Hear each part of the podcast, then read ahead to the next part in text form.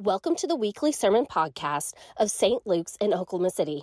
We are one church with multiple campuses, and under the leadership of our senior pastor, Dr. Bob Long, we are a family of faith that seeks to share God's love and bring hope to the world.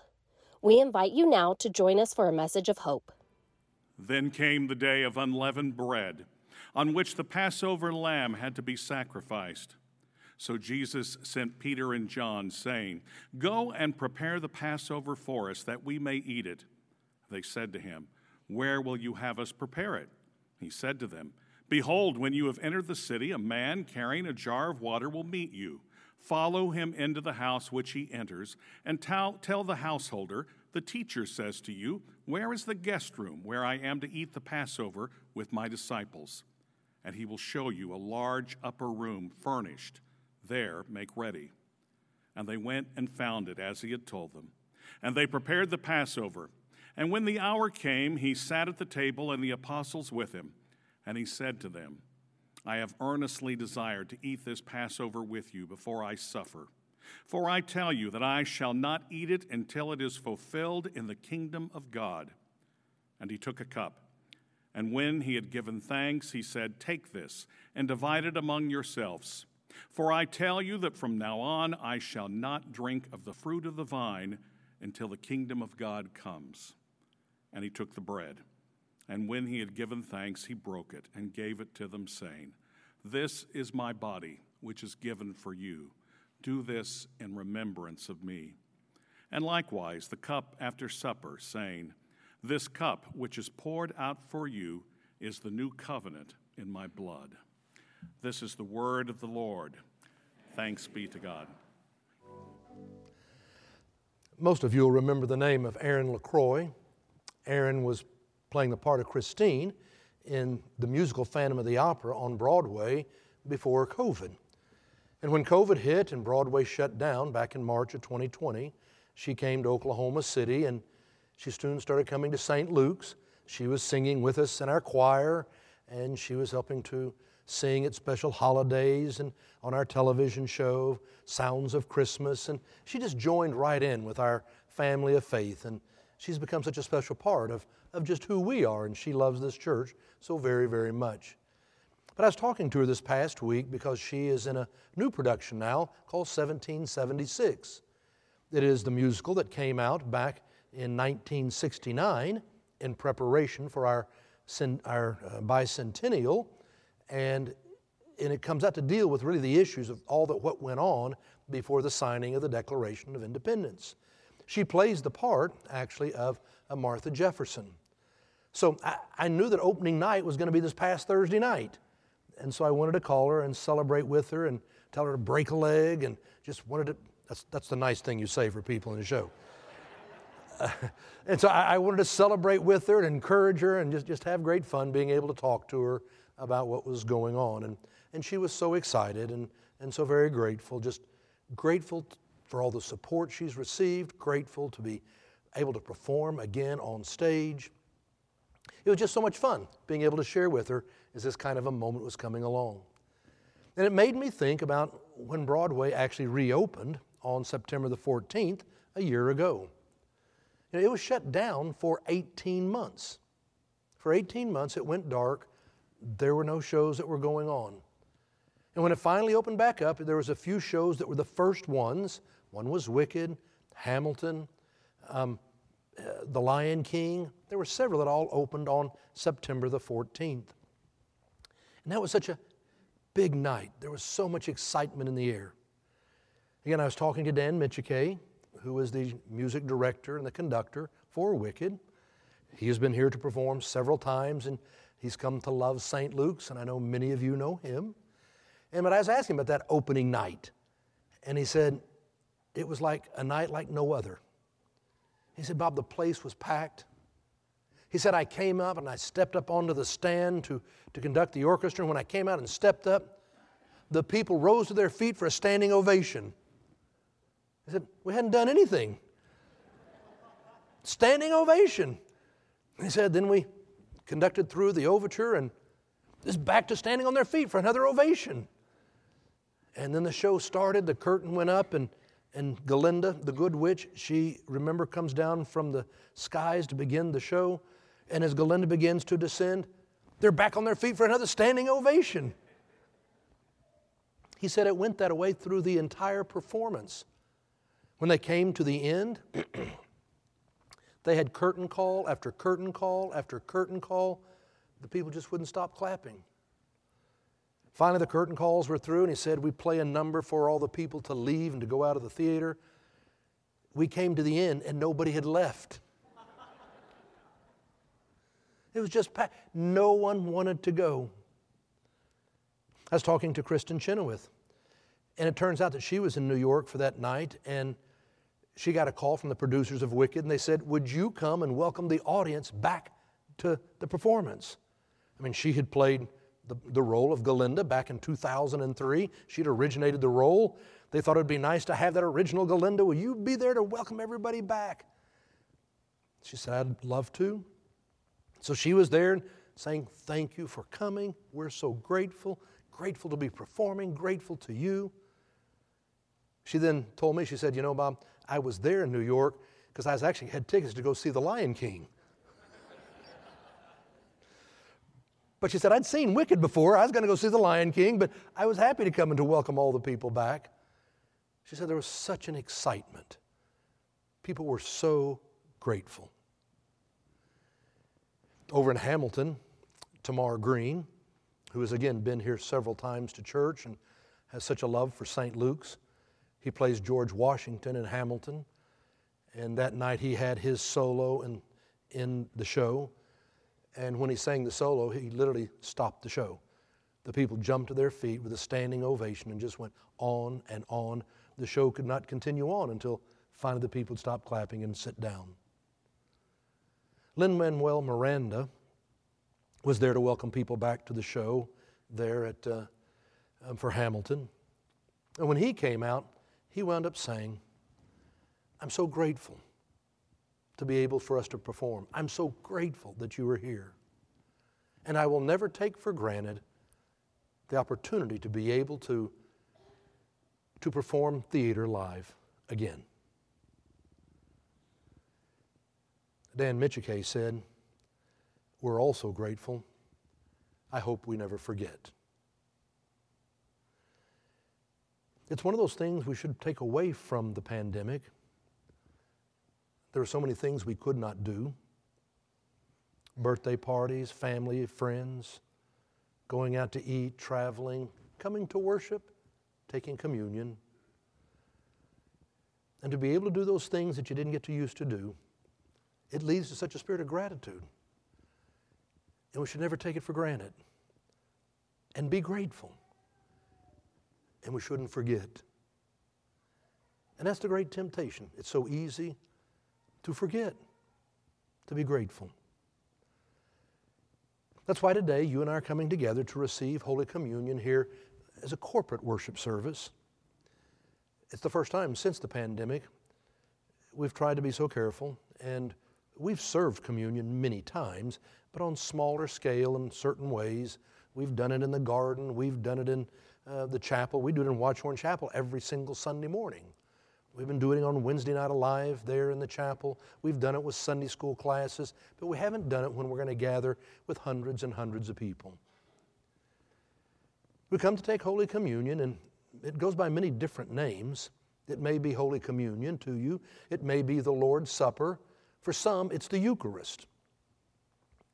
The word Eucharist is a Greek word that literally means thanksgiving. And right now, you and I are coming to receive the Thanksgiving meal. The meal where we take the time to remember and give thanks. And sometimes that's so easy to forget. It was the night that Jesus took the bread and he broke it and he gave thanks. It's the time he took the cup and he gave thanks. It was a night that was so full of fear and uncertainty and it was going to lead to grief, a difficult time.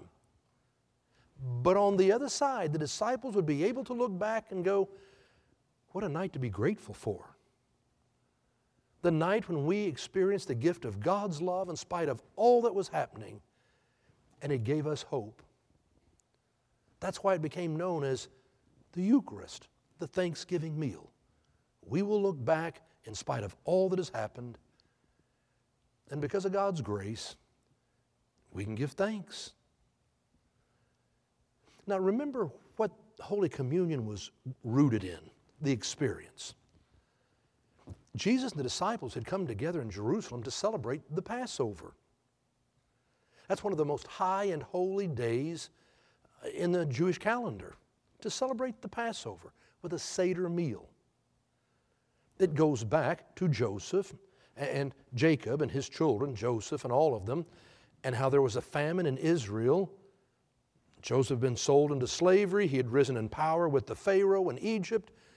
And now, when the family got hungry in the promised land, they all went to Egypt and they survived because of the grain in Egypt and Joseph. For a while, everything was great. But then Joseph died and the Pharaoh died. If you go back and read the book of Exodus, first chapter, eighth verse, it says, And there arose a new king who knew not Joseph. Ah, it happens. And the new king looked around and said, Wow, all these Hebrews we got down here, they'd make great slaves. And now they were enslaved and put to work to help build things for the Egyptians. Their life was so hard. And so it was that they, they began to cry unto God. And God would raise up Moses, and Moses would go to the Pharaoh and said, God said, Let my people go. The, Moses, the Pharaoh would not agree, and so God sent ten plagues, and it was the tenth plague that was the angel of death. You remember Moses told the people of Israel, Slaughter the lamb, take the blood, and put it on the doorpost. And when the angel of death comes along, it will pass over your houses, but all the firstborn in Egypt will die. And that's what happened. And when they died, the Pharaoh said, Go. And Moses now led the people of Israel out of Egypt through the Red Sea into the wilderness to the promised land. But he said, You must remember this night forever. When God acted in history to free us from slavery and captivity and made us his people and set us free. So when the Jews come together to have a Seder meal, it's always a child at the very beginning who will say, Why is this night different from all other nights? And then they tell the story and remember. You need to remember the story of what God has done and to give thanks. They have all kinds of foods that help them remember. You have bitter herbs, remember the bitterness of slavery. You dip it in salt water, we remember the tears that we shed. The unleavened bread, the bread we had to cook quickly to leave Egypt. All these foods to help you remember and give thanks. That's where Jesus and the disciples were doing that when he then took the bread and broke it and said, This is my body broken for you. This is my blood shed for you for the forgiveness of your sins. Because the disciples had that night to remember and give thanks, it changed everything. They would understand why Jesus would say, I have told you these things so that my joy might be in you and your joy might be full. What I want us to do today is altogether take a step towards finding joy. And we do that by making the conscious effort to live in gratitude, to remember the gift of God's grace, and to give thanks. And when you and I choose to live in gratitude and give thanks, you're going to find joy. So, we're going to continue on with our sermon series we started last week, Finding Joy and see how you and I, in the midst of the world in which we live, don't have to be depressed and afraid and scared. We can still find joy. There's two things I want to say about that this morning. First of all, when you come to receive the bread and you're going to eat and you're going to take the cup and you drink, it's about remembering how much God loves you. Pure and simple to believe that God is looking down on you and cares about you, His child. It's about remembering that you are loved. You matter. that God has not turned his back on us. We are loved, we are accepted, we are forgiven. It's about coming to experience that gift of God's love. I know based on your age, it'll probably determine whether you recognize the name Emmett Kelly. Emmett Kelly was one of the most famous clowns in the world. He passed away in 1979, so that's why I say it's going to be based probably some on your age if you used to go to the circus and if you saw Emmett Kelly. He was Weary Willie, and he was just, just a, such a successful clown. It goes back to 1930s when he got into clowning, and you remember that was the Great Depression. And the circus was so popular in the 30s and 40s and 50s and you had all these clowns that put on fancy makeup and they'd run around and do silly things to try to make people laugh. But Emmett Kelly, Weary Willie, he, he chose a different route. He decided he would be the sad clown. You would never see him smile. He didn't talk, he'd nod yes or no, but he really patterned himself because of what people were going through in the Great Depression. You had all these people who were out of work, people who could not make it. And so, one of the most common ways people tried to get back was sweeping, sweeping the streets, sweeping the floors, cleaning up. People would do anything to make a dime. So, Weary Willie was the person who was going to sweep and clean up at the circus. He would come out into the arena in between acts and he'd get out there to start sweeping and cleaning up. And then they had a spotlight they would shine down into the arena. And when they did, then he'd go over and he's trying to sweep up the light, not realizing it was the light, and he couldn't ever get it to sweep up, and so he had a whole act of him chasing the light around the arena, and everybody's laughing and laughing. So he's the sad clown, but he's making everybody laugh because he's trying to sweep and to clean up. He does it for more than 20 years. He winds up then being the mascot for the Brooklyn Dodgers. He then went up starring in the greatest show uh, on earth, which was by Cecil B. DeMille. He became in the movies. And then he was on TV. it can be said he maybe is the most famous clown in the world, and people never saw him smile. Except one time. One time. It turned out that if he was in his makeup and he's in his suit, he never let a smile come out, except he was 50 years old. He'd gotten married. And one day he was giving an interview when he got a phone call, and the doctor was telling him his wife had just given birth to a little baby girl. And to find out that he had a little daughter, he just broke into a smile. So excited. When he, they said it, he smiled. The picture was taken before he could recover. And the next day, literally, that picture was flashed into newspapers around the world where you had um, Weary Willie, he was smiling because he had a new baby girl. Her name was Astacia. And Astacia, as she grew up, talked about her dad when he was 80 years old. 80 years old, Emmett was now retired, living in Florida. And she lived in Denver, and she said one night he called. And he was so animated. She said, just out of character. He was so animated, just going, I just always, always remember that day they caught me. The only time they've ever taken my picture, caught me smiling, was the day that you were born. The day that I found out that I had a baby girl. I just love you so much. Do you know how important you are? He just went on and on. And she said it was very touching. said it meant so much to her as the way that he was carrying on. It was a great conversation.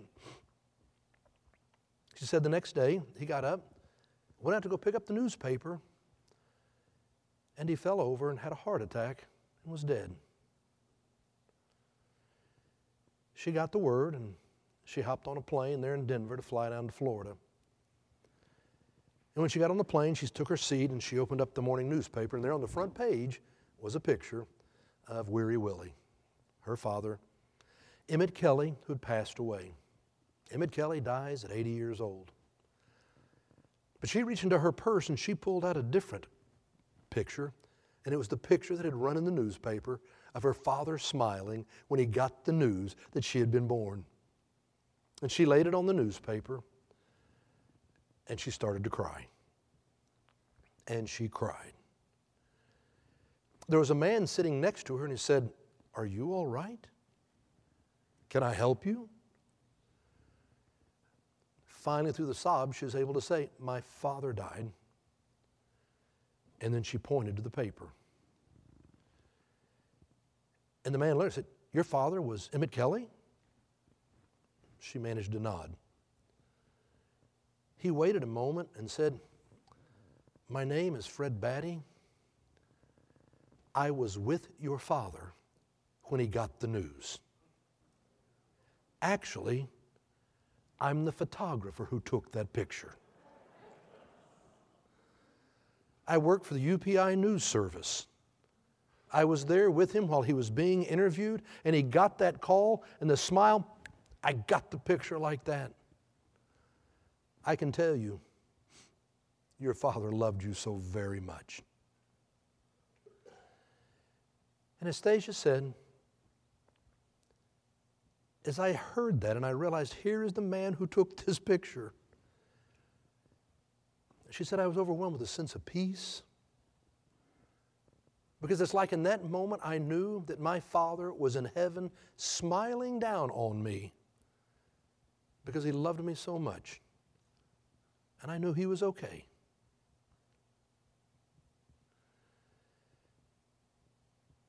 When you and I come to receive the sacrament of communion, it's about remembering that Almighty God is looking down on you and smiling because He loves you so much.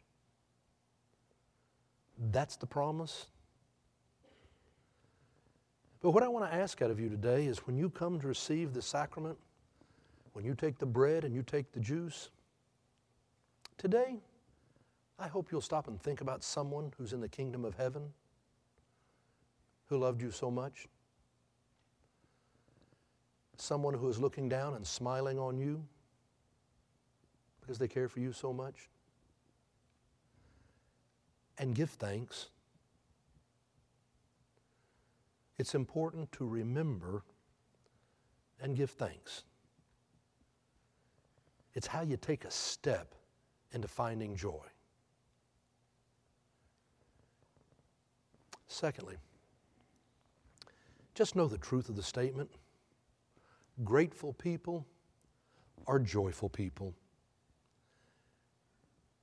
You can't be grumpy and grateful. If you're grateful, then you're going to know joy. And if you're just grumpy, you're never going to know joy. I'll tell you one of the things that happened to me out of COVID is I have spent so much more time trying to be grateful for the things that I get to do every day. I don't know about you, but I'm a list maker. I get up in the morning and I start making a list of all the things that I have to do. And that's how I'll look at my list so often. I have to do this, I have to do that, I have to do this. And I find that sometimes I get really depressing. And so I changed that. And I thought of all the things I didn't get to do during COVID. I didn't go to birthday parties. We didn't travel to go see family. We didn't celebrate those anniversaries. We didn't get to worship together. We didn't do communion. There was so much. So now when I make up a list, I may or may not be excited by everything that's on that list, but I try to say to myself, you get to do this. Not I have to do this, I get to do this. And when I say that, I always add on, God, thank you. I hope that Dan was right. I hope we don't forget of all the things we get to do and we give thanks. There's no question that if you take the time to remember and you walk with Christ, then you're going to be thinking of all the things you get to do, the people you get to love, and you give thanks. You know, right now, I, I'm, I certainly enjoy football. I love the football season. Sunday afternoon's perfect for me. I already have the games ready to record. I get home, have barbecue, and watch football. Absolutely zero production. But it's fun. I, I, enjoy doing that. And I, I, saw a, documentary recently on Emmitt Smith. Now, if you're a football fan, you certainly know who Emmitt Smith is, running back for the Dallas Cowboys, long now since retired. But I was a big fan. I, I grew up in Houston, and so I always rooted for the Oilers. And I always used to root for Bum Phillips and Earl Campbell. Man, those were great days. And then I always rooted still for the Dallas Cowboys. Even though I rooted for Houston, I rooted for the Cowboys. Tom Landry. You know, I mean, they were just such a, such one, Roger Staubach, they were such a classy duo. And then the Cowboys of the 90s, I mean, they were so incredible. I mean, you had Jimmy Johnson, and, and then you had our own uh, Barry and Switzer, and they won three Super Bowls, and you had such incredible players Troy Aikman and Michael Irvin and Emmitt Smith. Emmitt Smith was just amazing. They were documenting his life. And it turns out that he grew up in Pensacola, Florida. He went to a high school that was just a normal, regular high school. Didn't have a very good football team. They'd, they'd won three games in the last three years, a game a year. But the year he arrived there, they got a new coach and a whole new coaching staff. Some other talent kind of arrived. And Emmitt explains they went to the first practice, and the coach gave him three by five cards and said, I want you to go home and I want you to dream. Dream about what you want for this football team. Dream about what you want for your life and football. And then write it down. I then want you to tape that card beneath the mirror in your locker. You know, dreams are just dreams until you write them down. But when you write them down, they become goals. And every day when you come to that locker, I want you to look at that mirror and then read your goals. Created a whole new spirit on this team. In the end, they had one year to kind of build, and the next two years, they won the state championship two years in a row. His junior year, Emmitt Smith had the highest rushing yardage, second highest rushing yards in the United States for high school football players. His senior year, he was the Gatorade Student Player of the Year for the United States, which won him two tickets to the Super Bowl in Pasadena, California.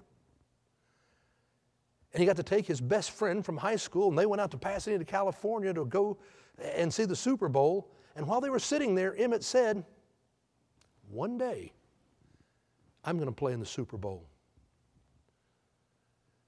Little did he know it would be six years from right then that he would be playing in Pasadena, California, in the Super Bowl, where he'd be named most valuable player. No, he finished high school, three years of college, got drafted by the Dallas Cowboys in 1990, Rookie of the Year. 1991, rushing leader in the NFL. They did really well. 92, rushing leader in the NFL, and they won the Super Bowl, and he was the MVP. 93, he's going to win the rushing leader again and another Super Bowl. But they were looking back now in this documentary on that year for 1993, and they had the card. To this day, all these years later, every year in January, Emmitt writes down his dreams so that they become his goals. And they had the card from 1993. And it had all the things listed, but the top four number four goal to win the rushing title for the NFL, which he did.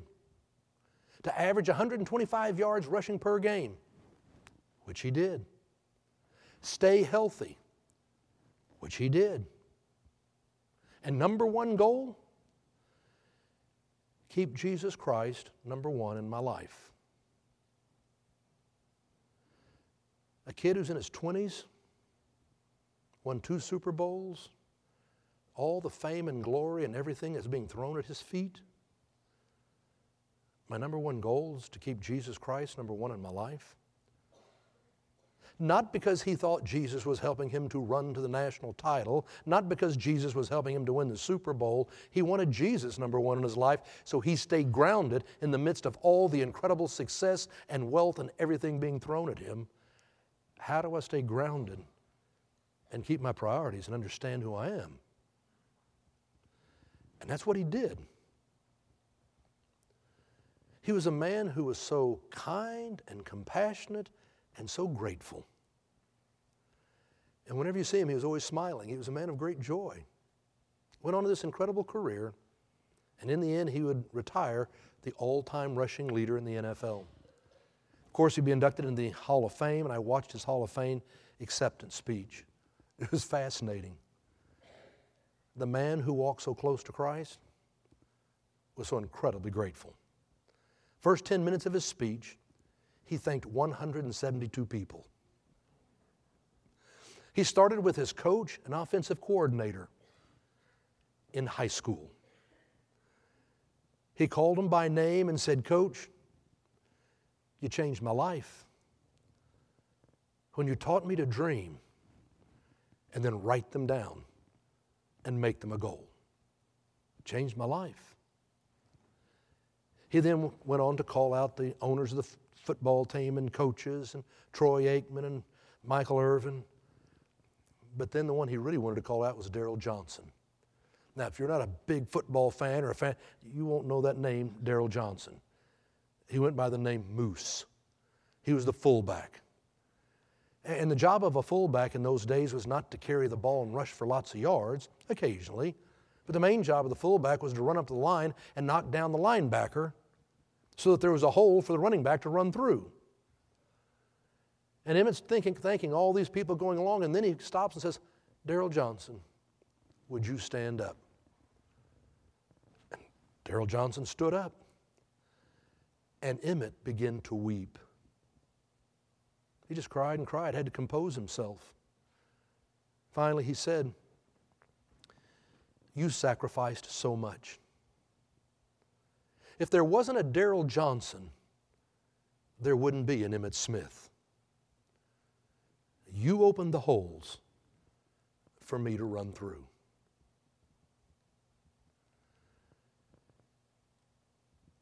Emmett was a man of such great faith who was so grateful that he knew joy. When you come to take the sacrament of Holy Communion today, I hope you will stop and think about the person who has opened the holes for you to run through. Who is the person who has loved you into being who you are today? Sometimes we forget. We need to take the time to remember the people who loved you so much to who you are today and to give God thanks for those people in your life. And if you and I will come to take the sacrament today and we focus on remembering how we are loved by God, that He's looking down and smiling at us, if you remember to love and to give thanks for those in the kingdom of heaven who have loved you into who you are, if you give thanks for those who have opened the holes for you to run through, well, you and I are going to take a big step towards living in a spirit of gratitude and finding joy.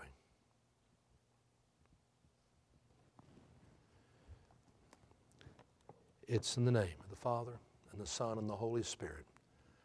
Amen. Let each of us lift up our own silent prayer.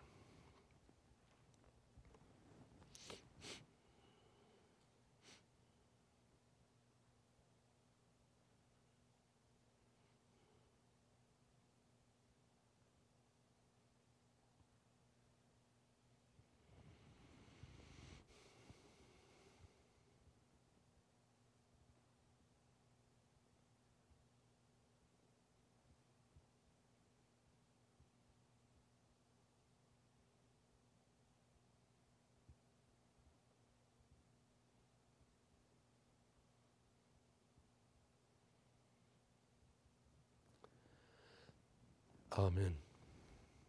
You've been listening to the sermon podcast of St. Luke's United Methodist Church in Oklahoma City. We are one church with multiple campuses. Learn all about St. Luke's different services and programs on our website, stlukesokc.org. We trust you will experience God's love and hope throughout this week.